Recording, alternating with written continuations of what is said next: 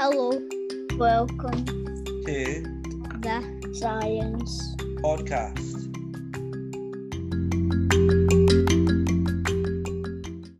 This week's podcast is part of Explorathon. which is Scotland's contribution to European Researchers' Night. Ariane, would you maybe like to say a wee bit about about what you do? I am doing my PhD, which is uh, it's a very long time in university to get a doctorate. um, I'm doing it in bacterial detection, so that's basically what your what your experiment is gonna kind of show what I'm trying to do. Um, I'm using a tool called fluorescence, which is what you'd know as things lighting up like UV and stuff like that. So like nice bright colors. Um, I'm going to basically use lasers to show um, the fluorescence uh, detection of bacteria in a patient sort of sample. So the type of bacteria that I want to test on uh, can be found in your lungs. So in order to do that, um, I would have to have a patient sample, either them coughing that nice big mucousy membrane up. Um, and I would test that sample with my fluorescent probes. And the idea is for my probes to stick to the bacteria, and then I would shine a laser on them, and then they would light up. And then I'd know that that was the type of bacteria that I found.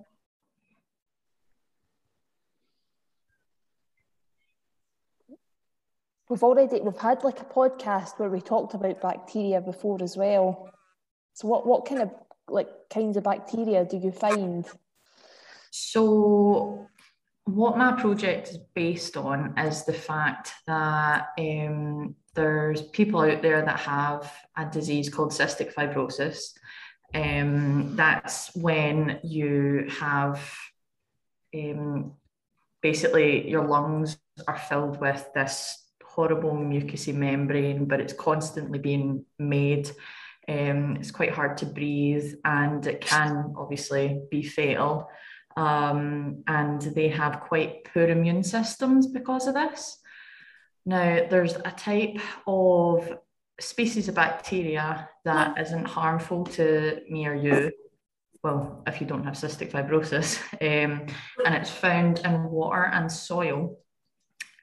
So it's pretty pretty widespread. Um, but to someone with cystic fibrosis, this can actually be deadly. Um, so it's called the disease they get from this bacteria is called Cepacia syndrome. And what I'm trying to do is develop a quick fluorescent test to make sure that if someone is suffering from cystic fibrosis, they and if they're ill, um, just to rule out the fact that this bacteria could be making them ill or not, and then we can give them the right antibiotics to treat that bacteria. So, like I said, it's not like it's not harmful to like people with healthy immune systems, people with like without cystic fibrosis, we're fine. We can drink water with it. Um, but if they are exposed to this bacteria, it can be deadly. So Is it quite common? Like how common is it for someone to you know, how you said most of us are fine with the bacteria. So if they have cystic fibrosis, how, how common is that? it's it's hard to say. Um, so basically, with the bacteria that I'm looking into, it's called Burkholderia, and there's 22 different types of Burkholderia. So some of them are dangerous to people with cystic fibrosis, and some of them aren't. So, but it's it's not very well known because people aren't testing for this bacteria. It's only when you really go in depth and realize that this patient has had this like illness from Burkholderia and has died from it, that's when they find out. So, in order to prevent that, that's why we're making this sort of test. But yeah, Burkholderia is in your water, it's in soil, like the the bacteria that I actually work with was taken from a patient that was in an Edinburgh hospital. So it is, it's, it's everywhere. There's not not much way of avoiding it really. there's well, there's not much way in avoiding any type of bacteria, really, is there? No, no, it's everywhere. Will we try and have a wee go of this with the Orbeez, Yeah, you think? Yeah, we did it. What do we do with this? So you've got your Orbeez, did you put them in a bowl? Yes, Yeah. I did. So then you should have a little pen there as well. Have you got have Yeah. you- I have a pink pen. the one the one that you got with the Orbeez, Noah? The one with the wee pen. light on top. So when you're shining that light onto all those, is it Orbeez? What, what are or Orbeez? Right, Orbeez, right. Got you. I'm not down with the kids, as you see. Um, so when you're shining that light onto them, it's basically representing what my little diagnostic tool will be doing. So I'll be using a laser, and what I want to see is the bacteria lighting up. So see when you put your laser pen onto the Orbi and it shines a what what kind of colours are you seeing from it? Um, so every time I shine it, they go like um green and blue and Right. purple. Okay, green, so, blue, you- and purple. so you've got green, blue, and purple, right? Yeah, it's the same So- with me. Have you got the same green, blue, and purple? Right. I think all of them are the same. That's cool. Um, so I've got different types of, I call them detection probes. So they're little tiny nanoparticles and they are going to come on and attach to the bacteria. But these nanoparticles are fluorescent. So when I shine the laser on the bacteria, because all these nanoparticles are stuck to it, it's going to light up a color. And depending on what color it is, is the type of bacteria it is. So if I am looking for, let's say, Pseudomonas, so that's a bad, bad bacteria that causes uh, pneumonia. So if I put my probe into a patient sample and it sticks to that bacteria, it'll light up green because I've put a type of nanoparticle in there that makes it fluorescent. So when I shine that laser on it, it's gonna glow a nice green color. So then I know that I've found that bacteria. Does it have anything to do with the virus? So that's a good question. Um, a lot of people ask me this. So bacteria and viruses are two different types of things.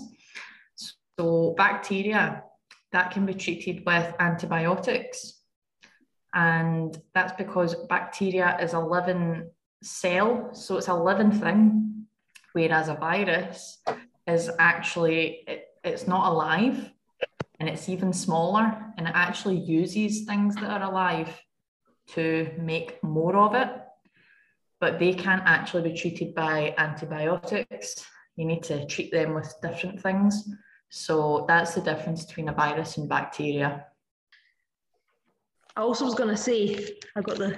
Ah, don't know if can, it's too light in here, but I've got the I've got a big UV light and they're kind of glowing at the moment. Can you see them glowing? Yeah. yeah they look all green And they, they do mostly look green. They do. When you look at it through this, they're kind of appearing yellowy green coloured, which is interesting because they were a variety. So I put a mixture of colours in. I put uh, purple, pink, orange, green, and I can't remember what the other colour was. Yellow, yellow. See, There wasn't actually any blue in it. Somebody said blue earlier, but it was purple was the neatest one I had. So even though there's there's different colours, they're all appearing the same to me, which is interesting actually. So that could also be to do with um, the types of dyes and the types of particles actually need different um, wavelengths of light to react. So sometimes when you have something that's supposed to light up pink, you have to have a type of wavelength. So that's what color that's going to excite. Um, and that will either light up dependent on the color that you've used. So you might need a different type of laser to show something that's pink, but you might need a separate laser to show something that's blue. Ah. See yesterday. See yesterday. This hmm is what I done to make a triple laser. So first I I used I took off this lid off my pen thing, then use the laser that's coming out of this, right? And then I shined it on an orb. And then I shined it on three orbs to make a triple laser. Ah. Like first like you have one of these, then it'll go a trip a one laser, but when you get three and you shine them on that, then you'll get a triple laser. So that'll be you lighting up three different Orbeez with one laser. Do they all Yeah. light up the same color? Well, actually, it turned out to be like a wee bit different. When I That's done good. that, I picked out a yellow, I picked out a pink, and I picked out a blue one. So that means that that laser is strong enough to show all three of those colors. So that's a that's a really good laser. They're they're good lasers to have. it was actually a different colour for all three of them. I'll tell you what colours they went. So for the yellow one, it went blue, and for the pink one, it went yellow, and for the blue one, it went pink. That's It was cool. pretty cool. I was like, whoa, that's so cool. So that's the that's the type of thing that I'm doing in the lab. So I have lasers and they're showing up different colors because I'm using different. Look, I can do it right now. Look, do you see? I trapped a laser. I actually done a triple laser there. I'm not joking. You're pretty much a scientist now. You get to do that on a daily basis then, Ariane. Pretty much. Um, there's there's different types of like dyes, and one that I'm working with is called a quantum dot, and that is very very highly fluorescent. So that glows a lot. When you put the Now I'm shining 10, it makes a, tri- a 10 full laser. You're do, you're excelling. Like you should come and do my work. You're doing much better than I am. Intelligent at my school. Good. Super keen. Super keen anyway. Yeah. I'm shining 25 there, of Ariane. them. I'm shining 25 and now it makes a 25 laser. See, you'd be able to detect lots of bacteria with that laser. hmm Yeah. Is your lab like really, really dark then? Yeah, so we have the microscope lab, um, and that's always in darkness because you need complete darkness to see the fluorescence from the different particles we're using. Um, when you have light, it just you can't see it at all because that light's interrupting the laser. Um, but then you've got the the bacteria lab that um, that has to have a special fume hood. So you're actually working in something that has um, like air constantly running through it, so that you're you don't spread the bacteria. Basically, it has to be all nice and sterile and safe. Um, there's lots of different labs that I need to go through. lots of walking. So do you have to wear a special suit or anything? So, good question. Basically, the types of bacteria, because I'm not working with super duper dangerous stuff, um, and I don't have cystic fibrosis, eh, I don't actually have to go through all those like really like high risk procedures. Um, I wear a blue lab coat, I wear gloves and um, safety goggles. So, if I was working with something a wee bit more dangerous, um, say like well, I actually work with Pseudomonas, but that's not classed as super dangerous. So I don't have to go through all that. But um, yeah, so we don't actually have any really nasty bacteria that we have to wear like hazmat suits and stuff like that. Oh, look, I've just found a very small one. Was it a baby or a bee? Baby. Oh, I I'm going to keep this one until it shrinks. Oh yeah, you can see how long it takes to shrink it. I'll tell you a funny story. You know Kirsty that works at GBT? Yeah. Well, she was doing this, um, but with, with kind of other Orbeez last week um, for I think it was for the after school club or something. And she had she had expanded them at home and brought them in in her car, and some of them spilled in her car. So she had Orbeez all over her car. Um, so she's had to kind of leave it to let them shrink, and then they'll get cleared up but there was a bit of a spillage in her car, which was a bit of a nightmare. Because I see when it gets Wonder? into the seat, it's a nightmare. At least they don't smell. That's true. That's true. So Ariane was talking about bacteria. Do you? Does anyone know any types of bacteria? Um, refill cough. Hmm. Noah, do you know any types of bacteria that you get? I'm only in P4, and how did I know that? Have you ever have you ever had to have antibiotics? I have one time. You did. So you must have had bacterial infection. Yeah, when I was two, I had. been lucky. He's been very lucky. He's not had to have antibiotics. I'll tell you how it happened, right? I was two. It was it was four days to Christmas, right? I caught the cold and I was not feeling well. And then a few days later I sucked up a few germs and that gave me antibiotics. And I had to stay in yeah. And I had to stay in the hospital for two weeks. Did the antibiotics make you better though in the end? Yeah. Some of them were good half of them were good, half of them were bad. But then they were fighting in my in my body to see who wins. Like, like, I was just resting for until it was over. And then it it was I got good luck and it was good. But see if I got bad luck, then I would die. Antibiotics are not good for your body because they can kill you at some point. So do you know why they're not so good for you sometimes? Yeah, because like maybe they could make you get a, vi- a virus or something. So what happens is you actually have lots and lots and lots of bacteria in your body, okay? And it's called the microbiome. So that's a big family of bacteria in your body that's actually helping you to stay alive. Like you need those bacteria. They're they're your little soldiers on there on the front line, keeping you healthy.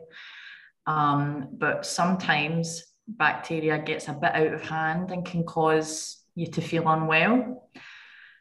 And it's not necessarily a bad type of bacteria, it just made too much of itself. So that makes you unwell. And to stop that bacteria from making you feel so unwell, you get prescribed antibiotics. Now, sometimes antibiotics can actually hurt the good bacteria as well as the bacteria that's causing you to feel unwell. And that's why sometimes you get, you feel a little bit worse with antibiotics, maybe in a different way. So that's why you get antibiotics to help you, but sometimes they might make you feel a wee bit off, but they're still working. And that's also why they tell you that you have to finish every single antibiotic that they give you. Ariane, did Kirsty mention something that you have quite the pet collection? Oh, yeah, I have a lot of animals. Um, I have a dog, so not that not that crazy. I've got three cats, and I rescued them all from the Middle East. Oh, And one of them's got three legs because she got ran over when she was really young. But she's pretty cool. She she can hop about and do everything the other cats can do. Um, I have a young kitten. She's only one. Oh, mine's are maybe two or three now. Um, I also have two horses. Eh, and I have 12 snakes. 12? What? Yes. 12 Snakes. And I have 18 tarantulas. 18? Yes. That's Wow. insane. How can you have that much pets? because I've got a room in my flat and I call it my reptile room. And they're all in their own enclosures, and the room's nice and hot to keep them nice and happy. And they all stay in there. That's so cool. Now, now Noah's changed his name again. He said I have one dog. Ah, we've seen the picture of him already. Yeah. Can I tell you something? Do you want to know when I got my kitten? See when I had my birthday. See when I had my birthday two years ago. Like my mum was saying sit on the couch and then they were I don't understand what they were meaning. I sat on the couch, right? And then like they opened one of the couch flaps to get the cat out. I was surprised. I said this. Why are you opening a couch flap?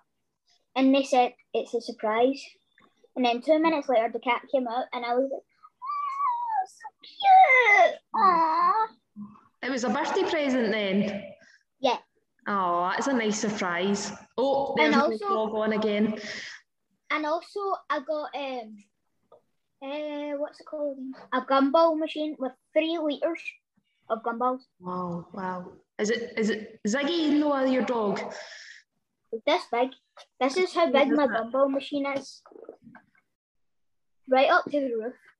Wow, that would last you a while then. Yeah. See your The last see your tarantulas and snakes, Ariane. Did you get them all like at once? Did you get all like twelve snakes at once, or did you kind of add to the collection?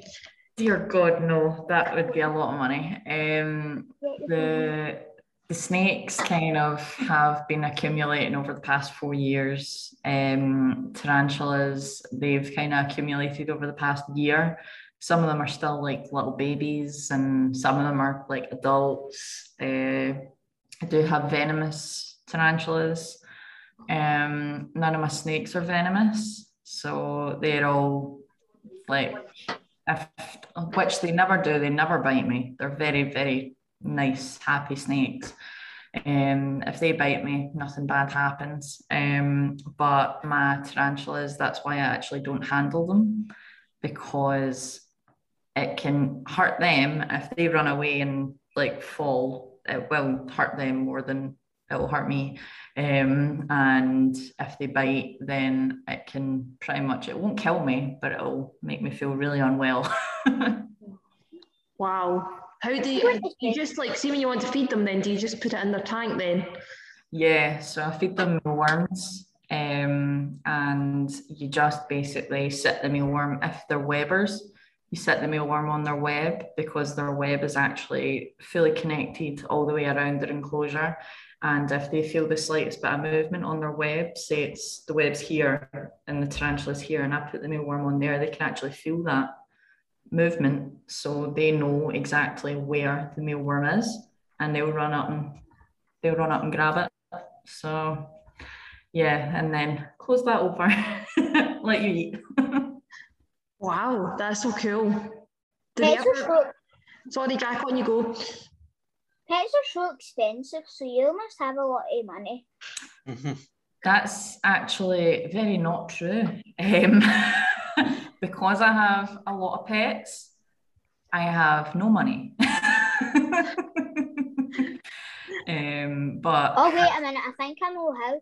Because like you had lots of money before and then you spent them to get the pets. Well, I bought those pets with like Christmas money, birthday money, money from jobs over the years. So I didn't buy them all at the one time, or that would have cost me a lot of money and I would have had to have been rich. But they cost a lot of money to begin with. And then because snakes only need fed once a month, I didn't know that. So as babies, you only feed them you feed them once a week as babies. And then as they grow up, you can stretch out to two weeks, three weeks, and then a month because believe it or not, snakes can get fat. and it's not good for them. Just like it's not good for us, it's not good for them either. But when they like when they're very big, they do need to be fed once a year. So like that Hmm. means you would feed them a hundred years. So some of them actually go on what you call a fast, And it usually happens because they get to an age where they want to breed. And because snakes are cold blooded and they don't have energy to do a lot of things, they it requires a lot of energy for them to do things. And when it's breeding season, they have to basically choose in their head do I want to breed or do I want to eat? And because it's breeding season, they will choose to breed, but I won't breed them. so they think they're going to breed because that's their time, but they actually fast because they think they need to keep that energy. So the longest that one of mine has fasted for is a year. And it was pretty scary. It didn't actually drop a lot of weight, weirdly, because they can conserve their energy really well. But yeah, they can go a long, long time without eating. What if like what if they breed and like what if they breed in their tank? What do you think? What would your actual be? Would you be fine with it? Would you be angry with it? Would you be kinda yeah. So all of my snakes have their own enclosures. So none of them are actually kept together because I've got lots of different species. Um, the species that I do have that are the same, I wouldn't like to breed them because they are very, very common in the pet trade just now. So I wouldn't want to add to that because there's so many. So the a couple that I have are called royal pythons and they're the type that you would get as like maybe your first snake, same as like a corn snake and stuff. So a lot of people are breeding them just now. Um, I wouldn't like to breed them because there's so many of them already. But there's a there's a couple of really cool snakes that I have that if they were to breed, I would not be mad. All your pets have names. yes, Wow. um, I am a total name snob. uh, because I love Norse mythology. So a lot Oh, of my my animals are named after Norse mythology. So my German Shepherd, she's called Freya. Um, I have my horses are called nothing to do with Norse mythology, but Harlequin and Spartan.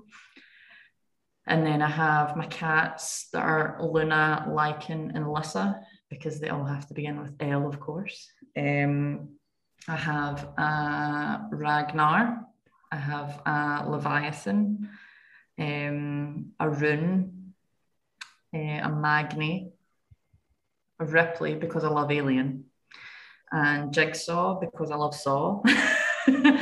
um, so yeah, um, they're all very well thought out names because I, I don't use like people that name their hamsters Bob and stuff. I'm like, that's fine for you, but I really need to think about these names.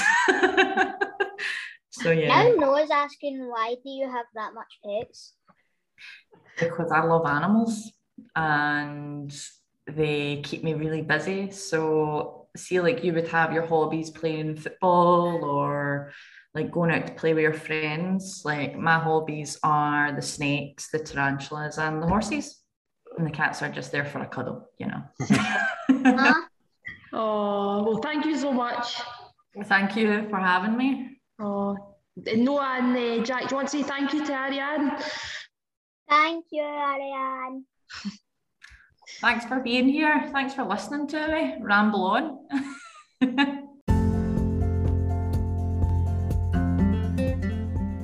Goodbye. Good. Night Thank You. for listening.